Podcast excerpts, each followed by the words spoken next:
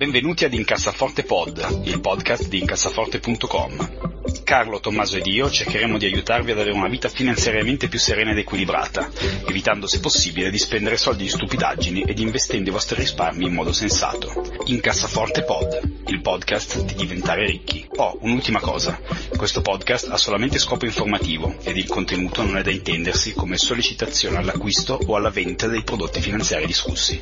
Buon risparmio! Salve a tutti e bentornati ad una nuova puntata di Incassaforte Pod. Io sono Andrea Alfieri, con me c'è Tommaso De Benetti. Ciao a tutti. E Carlo Cashback. Ciao a tutti. Ehm, allora, intanto vabbè, ringraziamo tutti per le, insomma, per le, attestazioni di gioia, stima e giubilo che ci avete inviato. Eh, siamo contenti di tutto ciò. Eh, partiamo eh, in questa puntata di oggi parlando di un argomento eh, direi di attualità, Carlo, cioè il famoso cashback. Sì, è partito proprio in questi giorni, l'8 di dicembre, il, la campagna cashback da parte del, del governo italiano, chi, chi, vive in Italia insomma, e ha aperto giornali e telegiornali sicuramente ne avrà sentito parlare, però siccome è incidentalmente proprio un argomento di, di personal finance, ne facciamo un breve, un breve riepilogo qui. Funziona così, allora, visti eh, gli ultimi mesi e i danni al commercio all'economia al dettaglio causati dall'epidemia di coronavirus e in un tentativo anche di buttarci dentro una, un sistema per spingere un po' i pagamenti digitali e ehm, eh, diminuire l'impatto del nero sulla nostra economia, il governo ha avviato questa campagna in via sperimentale che poi vedremo se sarà replicata anche l'anno prossimo eh, in virtù della quale dall'8 al 31 dicembre se effettuate delle spese rigorosamente con carta di credito o, o bancomat eh, in negozi fisici, quindi eh, sono esclusi gli online e, e tutto quello che le, le, bollette, insomma tutto quello che non è eh, bene retail da comprare in negozio. Bene, se fate eh, acquisti con, con questo sistema vi torna indietro il 10% di quello che avete eh, pagato sotto forma di bonifico proprio sul conto corrente legato a, alla carta di pagamento con il massimo di eh, 1500 euro. Quindi è, un, è, una cosa molto interessante perché se dovete fare spese di Natale, acquisti, eccetera, eh, va bene tutto, dalla strisciata al supermercato al, al, alla carta con cui impacchettare i regali che comprate in cartoleria, se usate la carta di credito avete appunto questo, questo benefit che vi torna indietro. Uh, Personalmente, naturalmente, per, per, uh, diciamo, per, godere del benefit è necessario avere uno SPID, quindi l'identità digitale del, del governo italiano, e l'app eh, io pago, pago più, insomma quelle, quelle app che eh, servono appunto per ottenere tutta questa serie di rimborsi. O in alternativa potete fare come ho fatto io, che è scaricare un'app che, eh, che si chiama YAP, scritto al, Pay al contrario, che è un'app di Nexi, eh, il, il, gruppo della, insomma, che fa la, le, le, carte di credito che ha assorbito Carta Sì, eccetera, eh, tramite la quale vi create in modo assolutamente gratuito una carta virtuale compatibile con Apple Pay o Google Pay eh, perché la mia, quella emessa dalla mia banca non lo è. Eh, quindi usando questa, questa applicazione, eh, anche senza vedere lo speed, se flaggate il, l'apposito checkbox, eh, tutte le spese fatte tramite IAP eh, rientrano appunto nel, nel, beneficio del cashback di Stato. Non so se ci sono anche altre app, magari se lo sapete potete eh, scriverlo nei, nei, commenti a questa puntata su Twitter o sul, o sul blog e quindi approfittatene. Ecco. Ma scusa, eh, visto che io, allora, io sono recentemente emigrato, quindi non mi sono interessato a questa cosa, ma questo che di fatto è un benefit eh, mostruoso, perché stiamo parlando di 10% indietro senza fare niente sostanzialmente, è, sì, è sì. applicabile a chiunque? Eh, perché poi fino, a, fino a 15.000 euro di fatto, no? Perché se il massimo è 1.500... No, fino, fino, a, 1000, fino a 1.500, quindi eh, prendi fino a sì. 150 euro fino a 1500 ah, euro. Ah, pensavo che 1500 quindi... euro fosse il no, massimo no, no. di cashback. no, se no iniziamo a Andrea, comprare Rolex uh, online. Andrea, sai cosa ti devi comprare tu con il cashback? Un bel microfono nuovo perché questo che ti hanno dato su questo laptop dei poveri che hai purtroppo non, non è molto bello. Ecco, però devi venire Quindi in Italia e spendere 3.000 euro di volo. Con il cashback, infatti, Ti manderemo un microfono nuovo, esatto. Sì, no, sto, eh, sto, no, sto cercando maffamente perché... di utilizzare il, eh, delle cuffie eh, wired che chiaramente insomma non funzionano. Mi, mi dispiace molto, eh, scusatemi, comprerò delle costose cuffie wired. Con tutti, que- con tutti questi investimenti, fare un investimento in, uh, in, audio, dai. No, ma pensa che, esatto. pensa che in tutto ciò, cioè io ci ho provato perché arrivato a Hong Kong ho comprato delle cuffie fighissime che sono le cuffie Sony WH, non mi ricordo come le, le XM4 le fantastiche XM4. No, ho preso le XM3 no. perché c'ho il braccino corto ah, okay, ed erano in offerta. Beh, deve, rispar- deve, risparmiare. Esatto, però c'è comunque c'è in importazione parallela dalla Malesia 150 euro le cuffie. Eh, che però non funzionano con Windows. Quindi cioè, io ho delle cuffie, ho delle cuffie prodigiose con un noise cancelling adattivo che se cammini cancella di meno, se stai fermo cancella di più qualità audio perfetta, stupenda, equalizzatori e poi non funzionano con, eh, con Skype. quindi insomma, vabbè, l'ho presa un po' nel kiki, come si dice, quindi sto utilizzando delle cuffie cinesi da 1,20 euro e, e si nota, insomma. Per, perdonatemi, perdonatemi, farò, faccio pubblicamente la prossima volta comprerò delle cuffie meno costose. Sì. Su, su, questa cosa del cashback volevo dire che io ho visto la signora Daniela su Facebook ha detto che lei è contro questa, questa cosa e se andate a comprare, non mi ricordo cos'era, tipo le melanzane da lei, vi fa lo sconto del 25% se comprate in cash. Quindi eh, c'è, c'è, grande polemica per questa cosa del cash. Ma allora, se, se, se, emette, se, emette, se, emette, lo scontrino lo stesso, eh, tanto di cappello. Eh, ho, qualche, ho, qualche sospe- ho, qualche, sospetto che. che ecco, no, eh, eh, diciamo però che una, una, cosa c'è da esercente oggettivamente. È, è, vero che è molto bello come servizio, però carichi l'esercenza di un costo. A questo punto, secondo me, il governo dovrebbe, o l'ABIO o chi per esso, dovrebbe anche dare la possibilità agli esercenti di smetterla di pagare una percentuale sulle commissioni con, con POS, ma dare semplicemente un fisso, cioè da 0 a 20.000 euro all'anno di incasso paghi, non so, 200 euro, poi 300, poi 400, perché perdere l'1 o il 2% sul totale, quando magari il tuo margine su certe categorie di, di, di beni è molto risicato, il 6, 7, 8%, insomma è una tassa eh, per i commercianti. Quindi da una parte è una cosa bella, dall'altra attenzione. Sì, beh, sono, sono, mi trovi perfettamente d'accordo. Da noi eh, ci si lamenta spesso che i pagamenti elettronici non sono, eh, non sono sviluppati a sufficienza, ma è tutta una questione di incentivi. Cioè, in Italia sono costosissimi e fastidiosi. Eh, se fossero esatto. incentivati nel modo giusto, la gente li farebbe, perché poi alla fine eh, le persone sa- sanno fare i conti, no? Quindi se, se, se ci fosse un'effettiva convenienza eh, lo farebbe. In realtà purtroppo in Italia in particolare è, è troppo oneroso per, per, alcune categorie di beni, alcune categorie di persone e di commercianti utilizzarlo e renderlo, e renderlo fattibile, posto che è pieno di ladri, che quindi insomma e questo poi... Chiaro, infatti, infatti, avete visto che la pubblicità alla televisione dice eh, usate la carta di credito, ma usatela anche dal dentista, dall'avvocato, dal, da, dal insomma, eh, hanno provato a buttare dentro un po' tutto, no? anche se vabbè, insomma, sì. sono cose che lasciano un po' il tempo ma, se, secondo voi non è un problema un po' diffuso questo fatto di, di, essere completamente incapaci di disegnare degli incentivi che funzionino?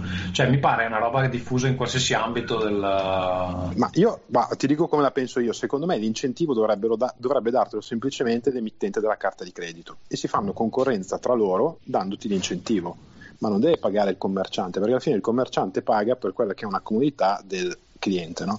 Allora tu non puoi dire al cliente la cosa costa 100, se paghi la carta allora dammi 102, perché ovviamente non lo farebbe nessuno. Eh, d'altra parte, eh, ripeto, la, la, commissione in percentuale è, è, un balzello che il commerciante paga per, eh, sostanzialmente per ingrassare, per ingrassare, una società privata in Lussemburgo, eh? cioè nient'altro. Quindi.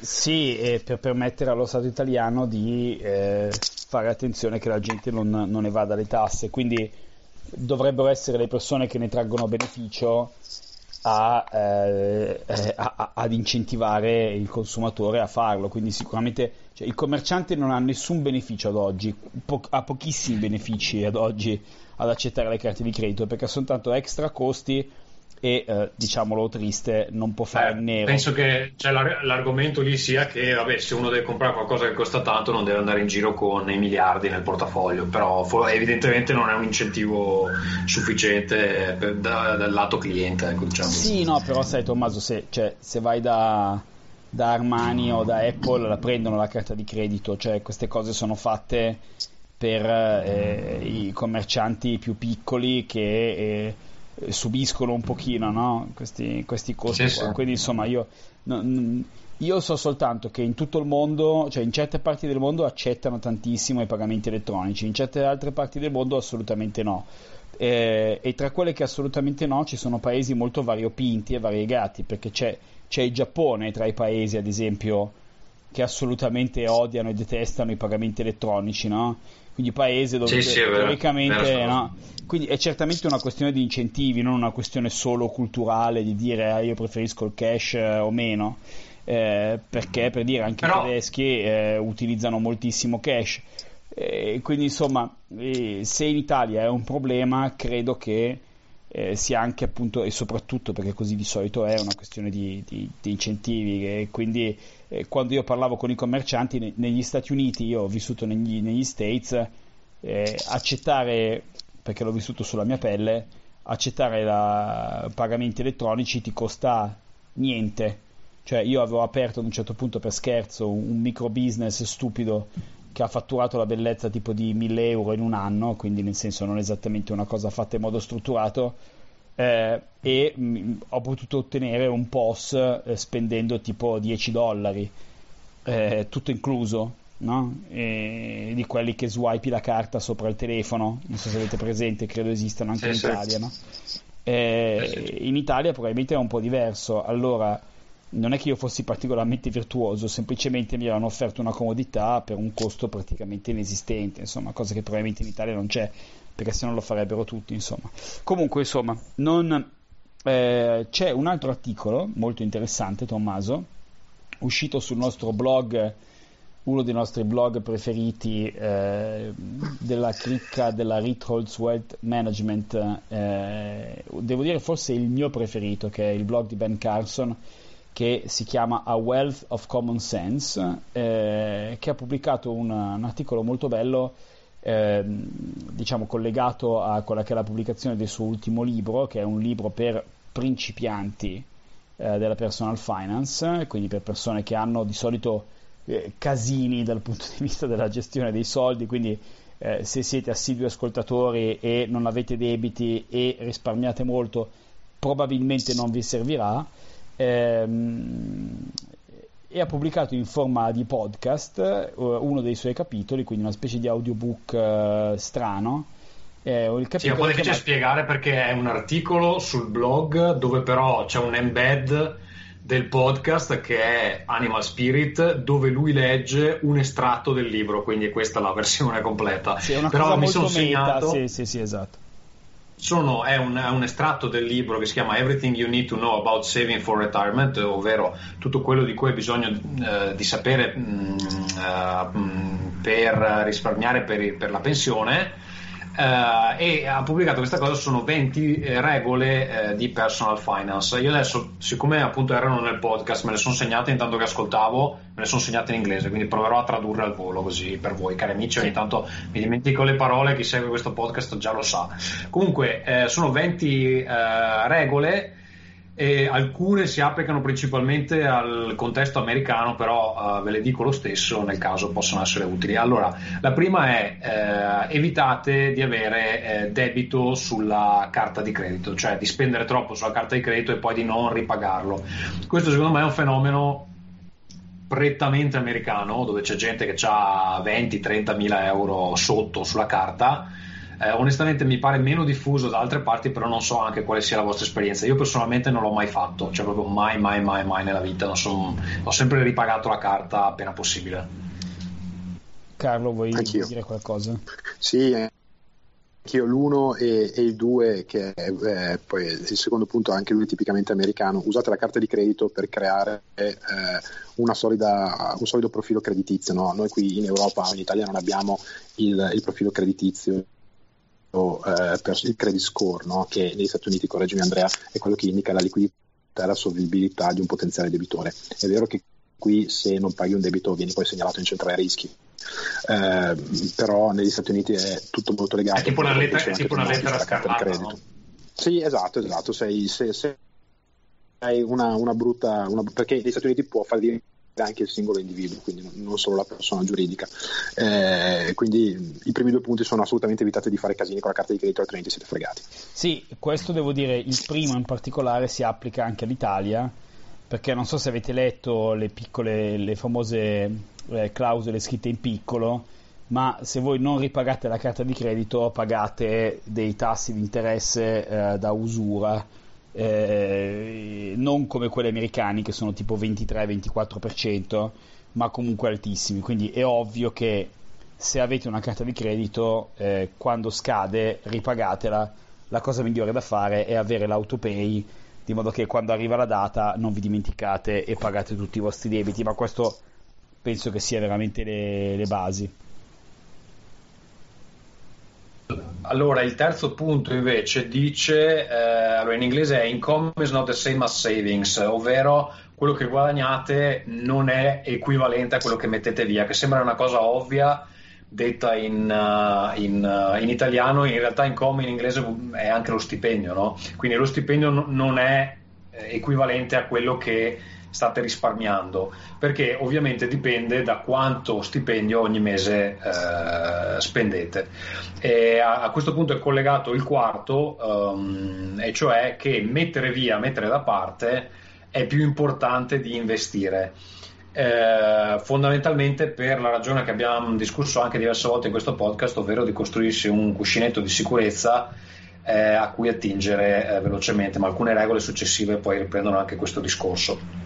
Eh, il quinto dice eh, vivi al di sotto um, delle, tue del, delle tue possibilità, ovvero se guadagni 100 non spendere 100 ma spendi 70 perché ovviamente la differenza sono tutti i soldi che puoi investire, che puoi mettere da parte, che puoi eh, utilizzare in modo diverso e anche perché spesso anche se ti aumenta lo stipendio non hai un bisogno reale di aumentare le spese. Okay? Um, il numero 6 dice che eh, è importante. Sì, faccio, faccio, un piccolo escurso, scusami Tommaso.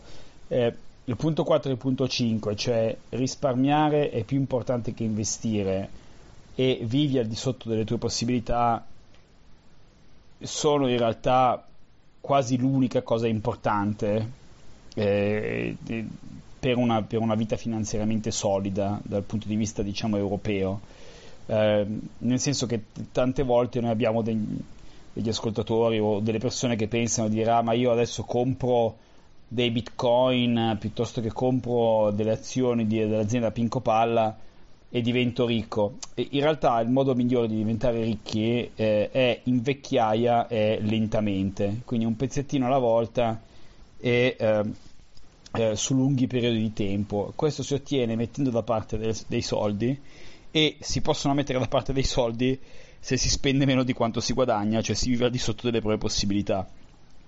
Eh, quindi questi due sono probabilmente eh, i, i, diciamo le, le, pietre angolari di quello che è una, una vita finanziariamente sana. Ok, allora stavo andando con il uh, numero 6, cioè uh, dovete capire bene, si presume, uh, le vostre abitudini di spesa. ne abbiamo parlato in alcuni episodi, come personalmente tracciamo le varie spese che facciamo, se utilizziamo del software, se utilizziamo Excel, se non utilizziamo niente, eccetera. Dovreste andare a ricercare nella lista uh, quali sono gli episodi in cui parliamo di questa cosa. Io personalmente ultimamente nell'ultimo anno ho utilizzato You Need a Budget, YNAB si chiama, um, e mi trovo molto bene perché permette di fare un breakdown molto preciso di dove vanno i soldi, quanto hai speso questo mese, quanto hai speso il mese prima, in determinate categorie. Per esempio l'altro giorno mia moglie mi chiedeva tu sai quanto hai speso di sport quest'anno? E gliel'ho saputo dire al, al millesimo uh, di cent. E quindi... Esatto, se, cioè, se, avete bisogno di fare delle, valut- delle valutazioni, qua sto spendendo di più, qua sto spendendo meno, è importante che teniate traccia. Ho avuto molto spesso delle discussioni con degli amici dove dicevano no, ma io lo so, io guardo dall'estratto conto della banca, si capisce, eccetera. Secondo me questa cosa non è vera, non è vera, non importa quanto bella sia l'app della vostra banca, perché se fate fare tutto in automatico, sicuramente vi perdete una buona parte dei dati utili poi effettivamente a fare delle valutazioni. Purtroppo è difficile convincere la gente finché non, non gli dici guarda vieni a vedere il mio budget e vediamo se, se, è meglio il tuo o se è meglio il mio. Però è chiaro che poi lì a un certo punto dici vabbè sti cazzi se non mi vuoi ascoltare non mi ascolti e, e amen. Ma, ma, posso assicurarvi che insomma facendolo in maniera metodica è molto diverso rispetto a, a fare pressappoco, cioè ci sono differenze di centinaia e centinaia di euro, forse anche anche, di più. Uh, dopodiché ne parlavamo prima, uh, automatizzate tutto il possibile, mm, questa è una cosa che Andrea suggerisce spesso. Um, la regola numero 8 è um, assicuratevi uh, che gli acquisti grossi siano giusti, in particolare lui parla qui della casa e dell'auto perché ehm, sostiene che eh, in particolare al di là del costo che figura ci sono tutta una serie di costi accessori che poi cioè se uno non si fa bene i conti rischia di scoprire a posteriori e rischiano anche di segargli eh, le gambe. In particolare per quanto riguarda l'auto dovete capire se vi serve un'auto effettivamente o potete vivere senza eh, in Italia secondo me è abbastanza difficile vivere senza, dove io fortunatamente si può fare tranquillamente, tanto che da 13 anni non ho un'auto. Ehm, ecco, per, anche per quanto riguarda la casa, c'era questo discorso, non mi ricordo se era il famoso, come si chiama il danese che, che fa la lavanderia con Jacob, con, Jacob Lundfiske. Eh, esatto, lui, mi pare che fosse lui che lo diceva, cioè che se tu ti compri una mansion che ha 30 stanze e alla fine la tua famiglia ne utilizza non più di tre contemporaneamente, hai 27 stanze perennemente vuote che sono lì, le paghi, paghi la manutenzione, le hai pagate quando hai comprato la casa come un perché sì, hai la casa grande, però alla fine non la usi. Quindi magari lui adesso è un po' estremo perché appunto, cioè, se fosse per lui dovremmo vivere tutti nelle roulotte. Però effettivamente questa idea di avere... O a Hong Kong, aver... perché, perché vi dico, qui a Hong Kong io ho visitato case e tipo una casa di 85 metri quadri di solito ha eh, 4 stanze e 2 bagni, questo per questa informazione. Quindi insomma, in case piccolissime. Sì, sì, sì. Cioè, la... eh, anch'io io sto in 80 metri quadrati e ho due bagni, quindi sì, cioè, cioè, penso che sia più o meno simile. Ne ho tre, tre stanze e due bagni. Perché vabbè, cioè, la, la cucina, eh, ho, ho, ho, una parte, il salotto e la cucina sono open, uh, come si dice, um, non hanno un muro in mezzo, ecco, cioè, open space, esatto. No, aspetta, e, ehm, cioè, no, aspetta, chiariamo, quattro stanze in quattro, quattro stanze, cioè... No, allora io ho due stanze da letto. Io ho due stanze da letto e la sala e la cucina sono collegate e due bagni, basta. Esatto, ecco, in 80 metri quadri a Hong Kong di solito c'è una sala, una cucina e quattro stanze e due bagni. Ah, ok, ok. Sì, cioè, cioè, sono grandi come, come, dei, come dei, dei, dei, sono, dei cassetti, diciamo, da noi. Sono tipo, sono, sono, sono tipo, la casa di Pozzetto nel ragazzo di campagna. Bravissimo, esatto, esatto, esatto, sono così. Esatto, esattamente. Sì. Va bene. Dopodiché dice um, createvi quello che dicevamo noi, cioè un cuscinetto di liquido a cui attingere in qualsiasi momento eh, perché va bene risparmiare, però potrebbero essere risparmi che sono bloccati e, e, o che magari tirar fuori vi viene a costare un tot. Eh, il cuscinetto di liquido, questo è il mio grande punto debole, cioè tendo a mettere via in uh, più di quello che ho liquido, nel senso che se succede una tragedia effettivamente potrei trovarmi nei guai.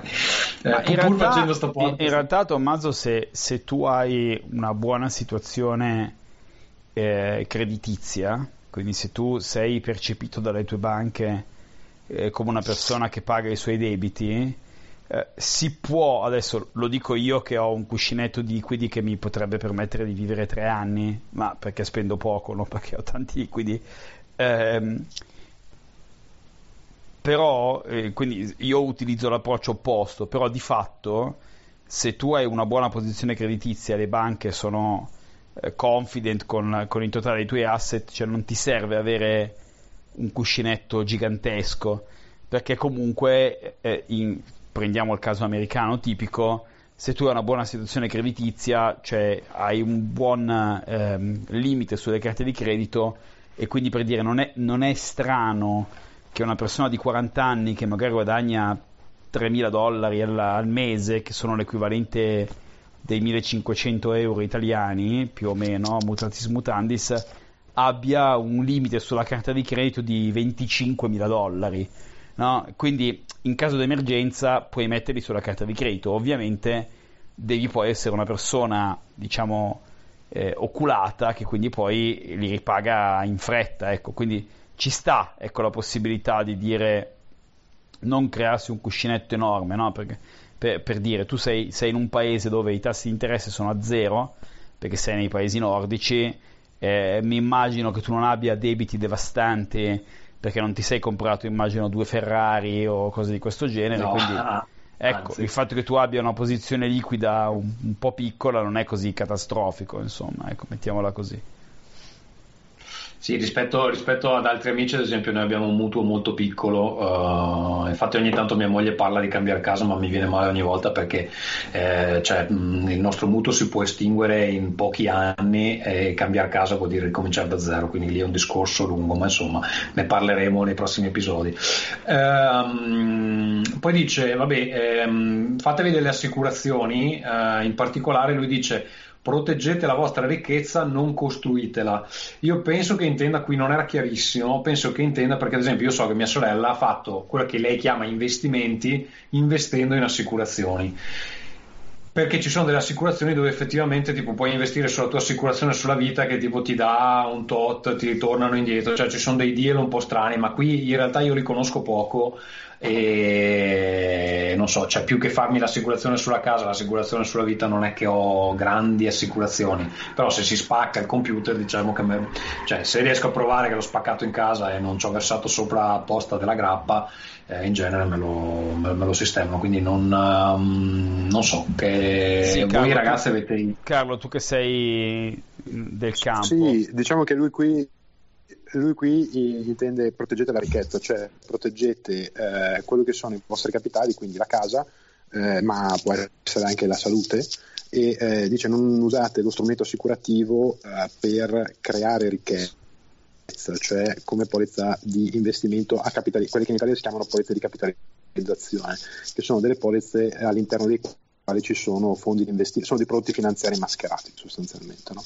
Eh, quindi eh, in Italia stanno nel cosiddetto ramo 3 delle, delle, delle polizze vita, no? c'è il ramo 1 che sono le polizze a rischio puro, cioè se io muoio da un milione di euro a mia moglie, quelle fatele perché è, è un bene che le facciate, eh, soprattutto per le mogli e se volete lasciare qualcosa a noi di cassaforte non ci offendiamo mica e, ehm, però eh, att- attenzione, attenzione vi piangeremo con un post eh, con un post memoriale molto, molto bello con la banda nera su Twitter e invece eh, attenzione alle polizze che sono prodotti finanziari perché di fatto sono come sempre dei prodotti finanziari i cui sottostanti sono nient'altro che eh, ETF bot, titoli di Stato, obbligazioni su cui andate a pagare magari una commissione più alta e avete dei paletti all'uscita che potrebbero essere svantaggiosi. Sì, Quindi, sì, qui infatti eh, la, la attenzione a questo. L'ho, ecco. l'ho interpretata come eh, fate in modo che se vi bruci la casa, cioè se vi brucia la casa, siete assicurati. Eh, se, se, morite, speriamo di no, naturalmente mi sto toccando eh, le ginocchia, ehm, ci sia un'assicurazione che dà dei soldi a vostra moglie. Eh, oltre non c'è bisogno. Di solito, come diceva Carlo, eh, i prodotti assicurativi eh, di investimento di, di, fatto, cioè investono in cose con cui potreste investire anche voi. Però è, è assolutamente importante, cioè le assicurazioni sono importanti per proteggervi da quelli che sono i, i rischi catastrofici, cioè quelle cose da cui non potete, no? Eh, quello che in termini statistici si chiama tail risk, quindi eh, quelle cose che non capitano praticamente mai ma che hanno un impatto catastrofico. Ad esempio, no, eh, la, trom- la, famosa tromba d'aria nel Kentucky. Non capita spesso, ma se capita vi distrugge la casa. Allora, in quel caso vale la pena pagare 100 euro all'anno per assicurarsi, perché magari butterete via 100 euro all'anno, però se poi la tromba d'aria vi distrugge la casa, siete contenti di averlo fatto, no? Le assicurazioni stupide, invece, quelle da, da evitare, sono appunto i, i 30 euro all'anno per lo schermo dell'iPhone, perché se lo schermo dell'iPhone si rompe, eh, male che vada, vi tenete l'iPhone con lo schermo rotto o ve lo cambiate dopo sei mesi o un anno o due anni, quel cazzo che è. Cioè, eh, bisogna assicurare. L'assicurazione è una scommessa statisticamente perdente. Eh, perché ovviamente le assicurazioni devono incassare 10 e pagare 9, no? perché, perché altrimenti non sarebbero in business quindi nell'aggregato è una scommessa perdente. Però, eh, quindi non fatelo su cose che potreste pagare voi, ma su quelle cose che invece potrebbero mettere le vostre finanze in ginocchio, come appunto la vostra casa, la vostra salute, il vostro lavoro, eccetera, quello sì vale la pena assicurarlo. Sì, soprattutto faccio solo un inciso, non fatevi spaventare dal costo, nel senso è un settore dove al contrario paradossalmente più che nell'investimento vi serve il consulente, quindi eh, trovate veramente una persona capace, affidabile, eh, i costi di, di, di, commissione di agenzia sono veramente bassi, quindi non, non, non impattano più di tanto su quello che, che è il vostro costo se volete spendere meno, piuttosto accettate quelli che si chiamano scoperti o franchigie, cioè sui danni piccoli non, non venite indennizzati, ma riparatevi dal danno grosso, perché veramente le trombe d'aria non succedono solo in Kentucky, succedono anche qui in, in Nord Italia, in Lombardia, eh, capannoni, case scoperchiate, condomini scoperchiati si vedono ultimamente. Eh, si tratta di mettere sul piatto magari veramente poche centinaia di euro, però dormi tranquillo, ecco, quindi pensateci. Va bene, poi l'undicesimo punto in realtà si, si applica solo al, um, alle pensioni americane, quindi lo possiamo saltare. Eh, il punto 12 dice ogni anno cercate di mettere da parte un po' più soldi dell'anno prima, uh, che penso sia fattibile nel momento in cui entri un po' in quello frame mentale dove comunque cerchi sempre di mettere via soldi, a un certo punto inizi a spendere meno e, e, andando avanti magari tagliare sempre un pochino di più non è così uh, pesante.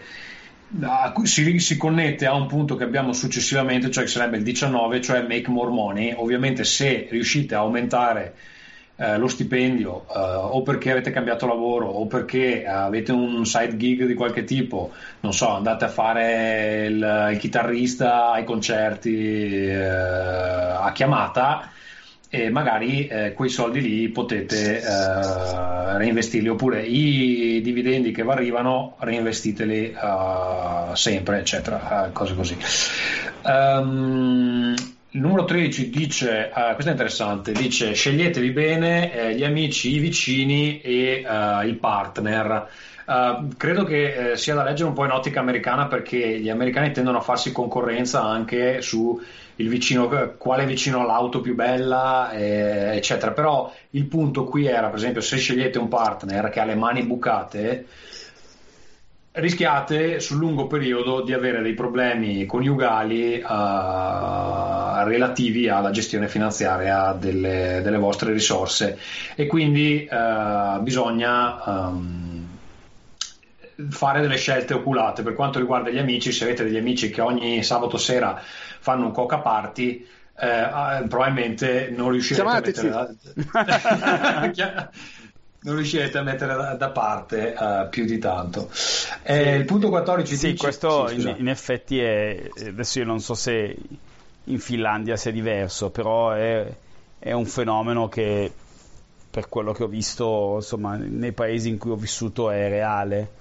Cioè, se, se il tuo vicino di casa guida una BMW nuova fiammante, la pressione ad acquistare una macchina più costosa sulle persone normali è molto elevata. Poi magari voi siete arrivati a livello Zen 18.0, eh, cioè a me personalmente di che macchina guida il vicino non me ne può fregare di meno, però sta di fatto che se il vostro vicino guida una Torolla, Toyota Corolla schifosa di 20 anni, la pressione a comprare una macchina nuova è sicuramente più bassa che non che se guida una Ferrari, ecco questo certamente. Ma al di là diciamo del vicino, più, cioè più che... anche... Scusa. Sì, no, scusa, volevo dire, secondo me più che i vicini, veramente gli amici e la compagna sono le due cose fondamentali. Sì, Penso sì, che questa cosa, de, cosa, del vicino è più da pensare, cioè se esce l'iPhone 12 e voi avete l'11 dovete necessariamente cambiare, altrimenti vi sentite uh, dei subumani? Eh, questa è una domanda che dovete porvi, cioè, che sia il vicino, che sia uno che vedete per strada, che sia uno che vedete al bar, che sia uno in compagnia, eccetera, eh, è un po' quel discorso di ehm, la necessità di apparire più che essere, no? Eh, sì, e poi in generale dipende, de... Tommaso, da, dalle persone che uno frequenta, no? Appunto, hai, sì, hai sì. ragione, hai ragione, perché in senso lato, se tu frequenti persone che magari sono milionari ma che se ne fottono di queste cose, sicuramente non hai un... la famosa peer pressure è una cosa reale, cioè, eh, quindi le persone da cui vi circondate, ecco, in generale io interpreterei forse questa regola in questo modo, no? Il fatto di dire fate attenzione alle persone di cui vi circondate e a cui voi date importanza, siano esse la famiglia, gli amici, i colleghi, insomma qualunque sia il vostro gruppo di riferimento, il fatto di avere un gruppo di riferimento, se siete persone in qualche modo influenzabili, e in qualche modo lo siamo tutti, eh, il fatto di avere dei, un gruppo di riferimento che sia profugale sicuramente vi aiuterà a risparmiare. Ecco. Va bene, eh, passiamo al prossimo, cioè Talk About Money More Often, ovvero parlate eh, di soldi più spesso, non solo per vantarvi dei milioni eh, che avete, ma eh, anche perché se avete delle difficoltà finanziarie, se eh, avete un partner che non sembra essere in grado di gestire la, um, appunto le, le, le risorse in maniera oculata, se i vostri amici sono in difficoltà, eccetera, ehm, magari anche se è il caso di chiedere un aumento, ai, cioè parlandone con i colleghi, eccetera, i soldi sono sempre un argomento tabù, però eh, si può affrontare in maniera abbastanza adulta, in maniera da poter migliorare la vostra o la situazione di qualcun altro. Eh, ovviamente se state ascoltando questo podcast probabilmente questa è una cosa che già siete propensi a, a, a fare. Il numero 15 abbiamo um, vabbè, ehm, gli acquisti materiali eh, in generale non vi, met- non vi rendono più felici sul lungo periodo. Questa cosa è un fenomeno psicologico abbastanza noto, cioè che io posso anche comprarmi una Ferrari oggi mh, mm, sarò felice per una settimana e dopo dieci giorni mi, mi, sarò abituato e la Ferrari non mi darà più particolare eh, gioia. Ovviamente non è vero in tutti i casi, però tende ad essere vero sul lungo periodo praticamente per, um, per tutto. Um, nel numero 16 abbiamo uh, Read a Book or Ten, ovvero uh, leggetevi un libro o due, diremo in italiano, in, in, in inglese dice uh, leggetevi un libro o dieci, informatevi non solo su questo, questo, podcast perché ogni tanto diciamo delle grosse cazzate anche noi, in particolare io, ma... no, anche noi, Tommaso, ave... scusa, è eh, per piacere non, non sottovalutarci, eh? non sottovalutarci se avete, se avete, possibilità di informarvi da altre fonti, da blog, da altri podcast, um, da, um, da, libri eh, di personal financing, eh, de, di, di, storia del, del, uh, economica, eccetera, adesso senza necessariamente farvi crescere uh, i testicoli a dimensioni mongolfieriche però eh, informarsi è utile. Io, per esempio, mh, mm, ho una routine uh, settimanale dove ci sono 3-4 podcast che ascolto sempre che mi tengono un po' aggiornato anche sui trend di investimento, su cose su cui sarebbe interessante informarsi, eccetera. E ogni tanto fra un libro di uh, fiction e l'altro cerco di metterne uno che possa darmi delle idee che magari sono idee di business, che magari sono idee uh, per organizzare un po' la vita, uh, che magari sono idee anche per uh, spendere i soldi in maniera più utile. Sì, questo eh, lo, ecco. lo, trovo una cosa importante. Eh, in, allora, la qualità media delle pubblicazioni economiche è bassissima, ovviamente, come qua, quasi tutte le, le, includo ovviamente noi stessi eh, in questo, eh, ma è importante leggere perché ascoltare opinioni di terzi vi aiuta a confermare, plasmare o vi mette dubbio sulle opinioni vostre, ok? Quindi faccio un esempio stupido, eh, se voi pensate che Tesla sia eh, l'azione l'azienda che conquisterà il mondo, eh, ascoltare persone che la pensano diversamente e leggere le loro tesi eh, posto che siano delle cose ben fatte e ragionate, eh, quantomeno avrà il vantaggio di farvi mettere in discussione la vostra posizione. No? Se poi, poi magari avrà un effetto rafforzativo sulla vostra tesi, no? perché appunto le leggete e dice ok, io non, non, sono d'accordo, mi sembra una cazzata, sono ancora più convinto di quello che, che faccio. Però in qualche modo eh, informarsi è sempre una cosa positiva. Benissimo, allora torniamo alla lista. Um, allora, al numero 17 abbiamo conoscete la vostra situazione, cioè capite la vostra, la vostra situazione, in particolare quanto valete, è un po' come nella, nella pubblicità della L'Oreal, uh, cioè capire non solo, solo quanto guadagnate. Figa, sì sì, un po' meno. ma noi stiamo dando per scontato che i nostri ascoltatori siano tutti maschi, ma io spero che ci sia anche qualche, qualche donzella. Eh. Se, se, ci siete, fatevi sentire. Uh, che poi vi invitiamo sui velieri de, della Vanguard. E dicevamo allora, ehm, conoscere la vostra situazione, non solo quanto guadagnate, ma anche quanto vale tutto quello che possedete fondamentalmente. Cioè, secondo me dovete un po' immaginare di, uh, di dover uh, affrontare un divorzio e dover dare un valore a ogni cosa che avete in casa uh, perché dovete dividere i beni con, con la vostra ex moglie. Mm, non è facile eh, fare questa operazione, ci vuole del tempo e soprattutto all'inizio è uno scoglio abbastanza difficile da, da superare, però nel momento in cui capite più o meno quanto è il valore di tutto quello che possedete, è facile, è più facile pianificare per il futuro come crescere questo valore o eventualmente se prevedete che ci possa essere qualcosa in futuro che può uh, diminuirlo, per esempio un divorzio.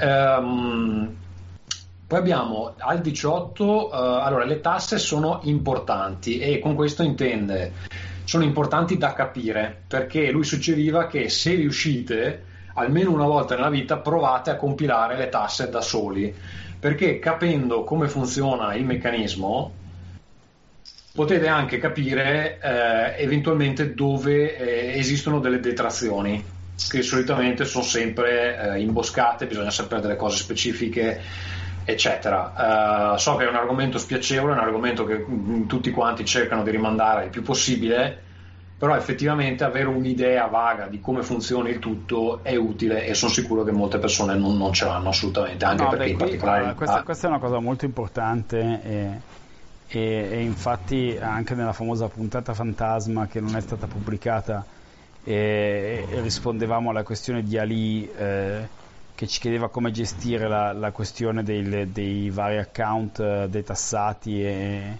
e dei famosi 10 milioni di lire che possono essere investiti ante tasse. E di solito gli investimenti migliori che voi fate come rendimento sono le cose che sono detassate per il semplice fatto che automaticamente eh, beneficiate del, eh, della detrazione delle tasse. No? Quindi faccio un esempio stupido: se voi avete mediamente pagate il 40% di tasse, per dire un numero semplice, eh, se voi avete un investimento che è detassato, in automatico vi rende il 40% in più rispetto ad un, ad un, ad un investimento standard che, che per carità eh, magari appunto avete comprato bitcoin a 600 e oggi a 18.000 quindi eh, avreste fatto meglio però in generale è un buon punto di partenza. Eh, Carlo, tu che sei più, un po' più esperto in questo, vuoi elaborare un pochino sulla cosa? Sì, sì sicuramente eh, la, la, tassazione è il, eh, lo scoglio più, più grande da superare quando si tratta di, di risparmiare perché il, vostro stesso guadagno, quello che è il frutto del vostro lavoro, viene tassato, quindi lo Stato si porta via il 40-50% a seconda dei casi. Io ci metto dentro anche l'IMSS eh, perché la considero una tassa, quindi non solo la, l'imposta sul reddito. Eh, scaricare una spesa vuol dire avere un ritorno istantaneo subito di quella che è la vostra aliquota fiscale, quindi il 20, il 30, il 40% in tempo zero e eh, per sempre, quindi nessuno ve lo porta via. Quindi assolutamente è la prima cosa da fare. E anche qualora questo investimento detassabile fosse in un prodotto finanziario tipo un fondo pensione, che disgraziatamente dovesse andare male, perdere il 10%, il 40% di tasse che avete guadagnato meno il 30% del, dell'investimento vero e proprio fa comunque un guadagno del 30%. Quindi assolutamente è importante capire cosa si può scaricare e cosa no.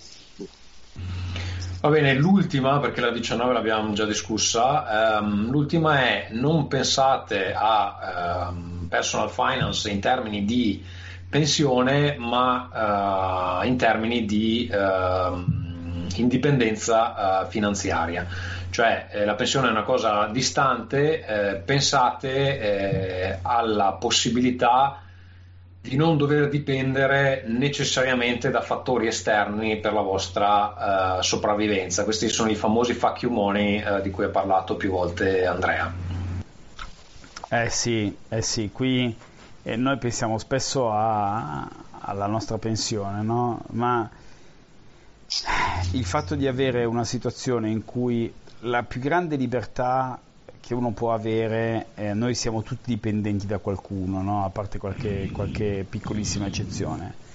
Eh, la possibilità di, di, di, poter dire al proprio capo o anche semplicemente alla situazione contingente dire fanculo, io adesso me ne vado, mi prendo il famoso anno sabbatico che prendono i, i 25 anni olandesi con i rasta no? e, e si mettono a girare per il sud-est asiatico eh, con raste e piedi nudi, eh, la possibilità di farlo è una cosa che è impagabile.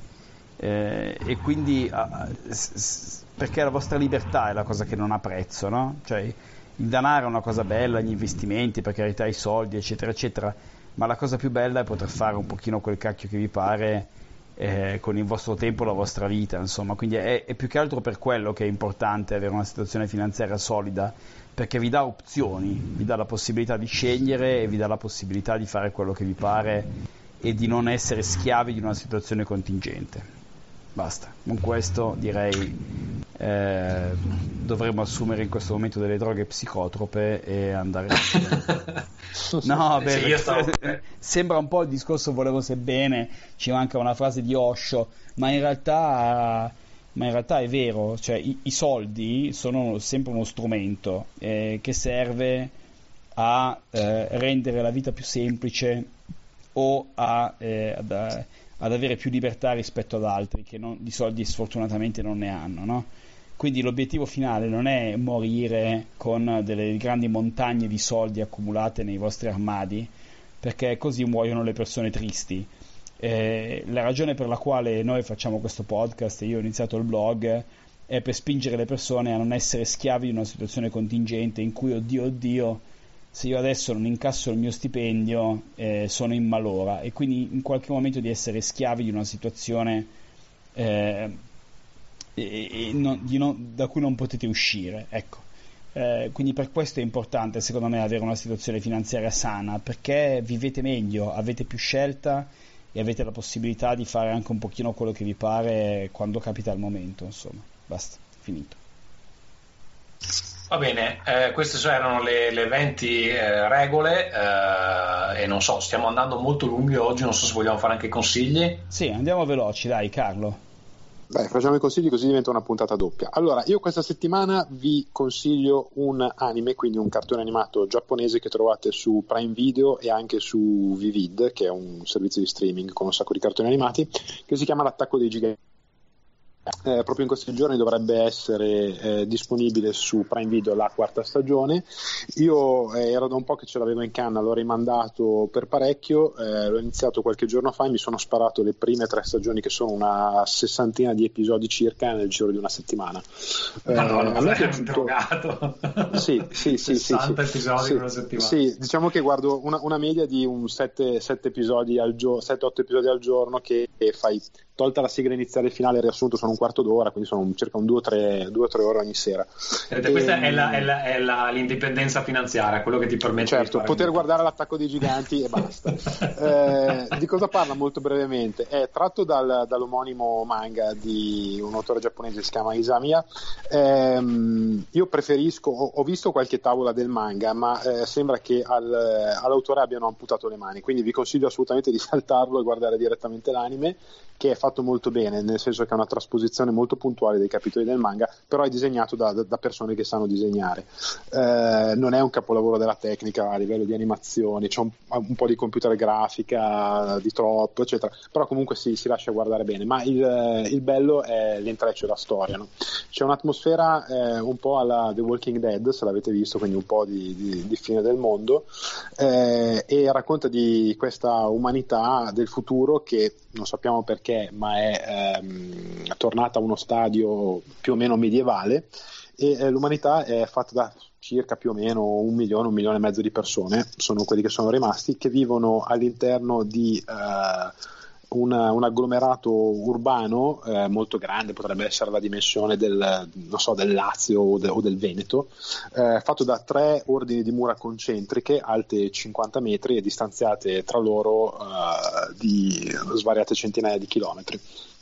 Questo perché le mura servono a proteggere la popolazione dal mondo esterno che è eh, popolato dai giganti i giganti che sono un, eh, un, nemico naturale dell'umanità che è comparso qualche centinaio di anni prima dell'inizio della storia, eh, sono di forma eh, umanoide, quindi sono, sono eh, di fattezze maschili, sono assessuati, girano nudi in giro per il mondo, eh, hanno dimensioni varie che vanno dai 4 ai 10-15 metri a seconda del, del tipo, ehm, sono invulnerabili, eh, si disinteressano completamente di qualsiasi cosa, sembra che non siano intelligenti, non interagiscono con gli animali, con le piante, fanno solo una cosa, cioè mangiano gli esseri umani.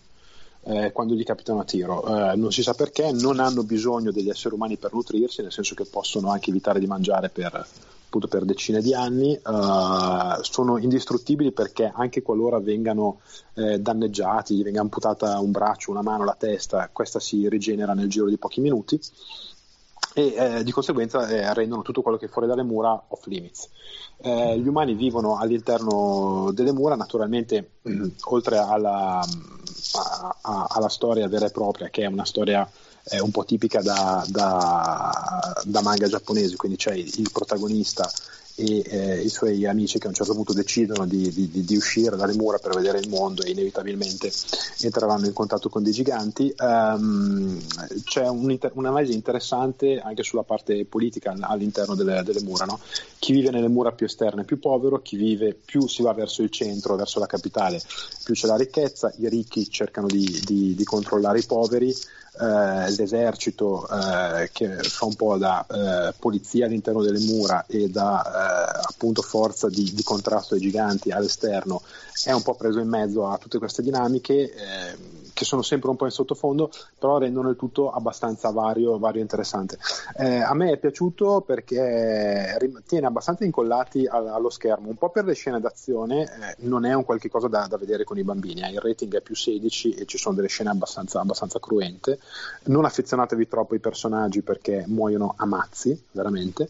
Eh, anche quando credete che qualcuno sia diventato un personaggio consolidato del cast, non contateci troppo, um, un po' la trono di spade se vogliamo, um, però ecco, eh, è bello perché ci sono le scene d'azione, c'è un po' di introspezione, c'è un po' di mystery, fatto bene perché eh, insomma ci sono un sacco di interrogativi, si cerca di capire eh, chi sono i giganti, da dove arrivano, come sconfiggerli, Uh, c'è questo clima un po' da, da fine del mondo, no? dove gli umani effettivamente non possono fare granché quando sono alti 1,50 m o 1,80 m contro dei giganti alti 15 metri, quindi è t- tutto un po' un, questo clima da, un po' sospeso da fine del mondo, però insomma mi è piaciuto. Tommaso l'ha visto un po', si è annoiato forse, però io ve lo consiglio. Ho, ho, ho, ho visto tre episodi, eh, quindi devo dargli un po' più okay. di tempo, però ha un po' quelle lunghezze giapponesi dove c'hai metà episodio, un po' tipo il campo da calcio di Oli e Benji, no? Che ci vogliono sette episodi per arrivare dall'altra parte.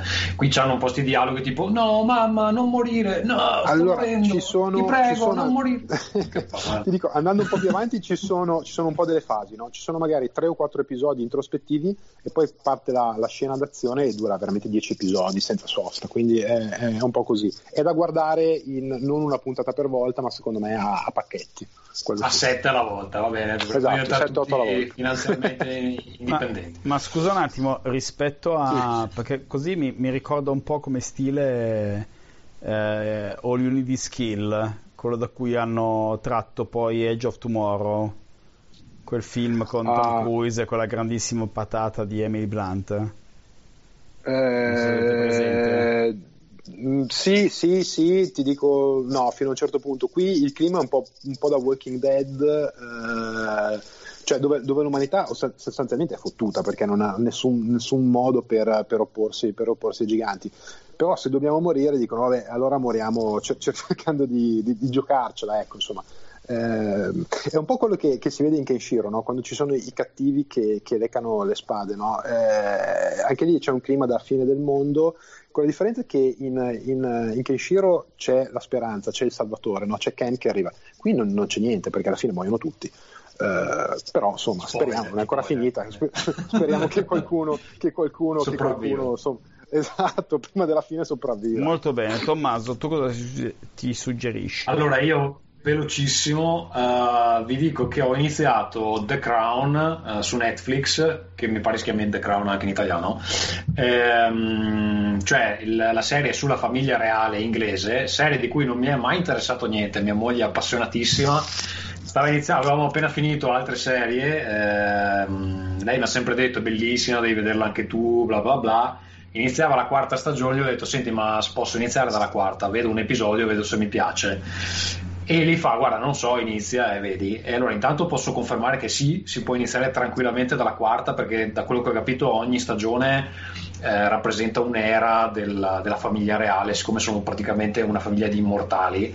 Uh, questa, questa, qui parte da uh, quando uh, Carlo incontra Diana e Lady, Lady, Lady Diana e si sposano, no? In più, mm, io personalmente non ho mai avuto in simpatia la famiglia reale, non me ne è mai fregato niente. Devo dire che non solo la serie è bellissima, ma me li fa anche stare simpatici perché è una famiglia con una serie di, di problematiche che eh, effettivamente eh, la rende intrigante e al di là de- delle prove attoriali che sono veramente fantastiche um, è proprio fatta bene. Credo sia una delle migliori serie Netflix che ho visto. Adesso che mi sono visto tutta la quarta stagione tornerò indietro e mi guarderò le, le altre tre. Quindi anche se non mi ha mai fregato niente dategli una possibilità perché tra l'altro l'ho consigliata anche degli, degli altri amici anche loro nella mia situazione e tutti quanti si sono appassionati subito perché è proprio, è proprio bella al di là de, del fatto che è sulla famiglia reale. Però ci sono delle, delle, delle, dei risvolti tra l'altro anche della storia inglese che la serie porta in evidenza ovviamente con credo delle uh, parti romanzate però uh, che io non sapevo assolutamente. Per esempio c'è un episodio che, che, non so se voi conoscevate, dove c'è un tizio che è entrato a Buckingham Palace due volte per parlare con la regina e la seconda volta se le, lei se l'è ritrovato in camera, pensava che fosse lì ad ucciderla, invece è uno che voleva parlare con lei perché era la canna del gas e voleva dirle due cose, eccetera. Quindi delle storie anche abbastanza strane che non, che non conoscevo. Andrea. Che meraviglia, che meraviglia.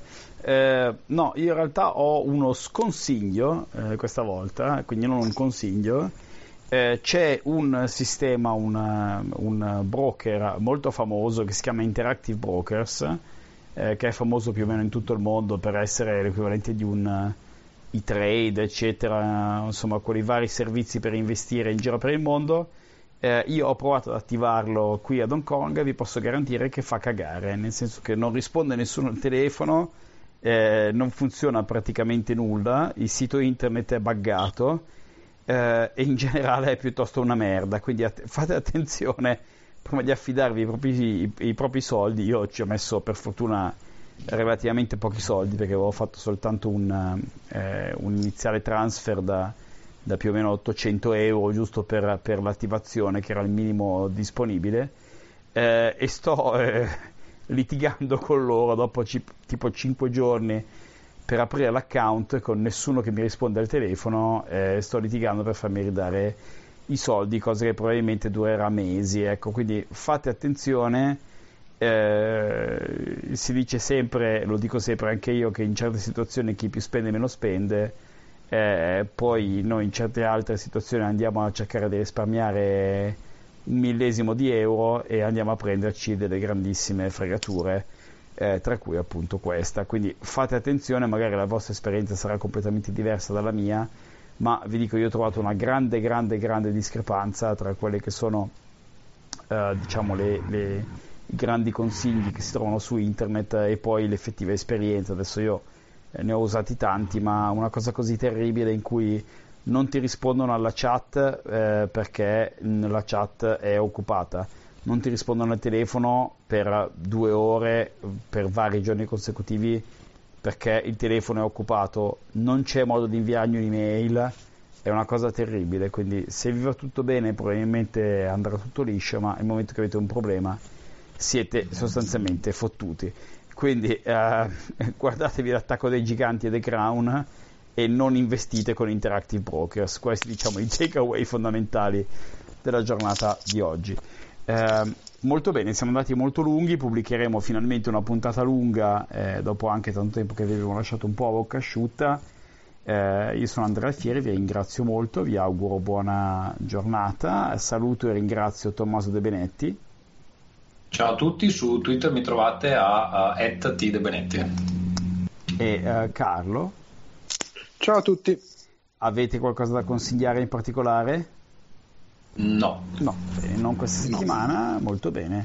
Ragazzi, ci sentiamo nelle prossime settimane, eh, vi saluto e grazie a tutti. Ciao ciao. Ciao. Ciao ciao. ciao.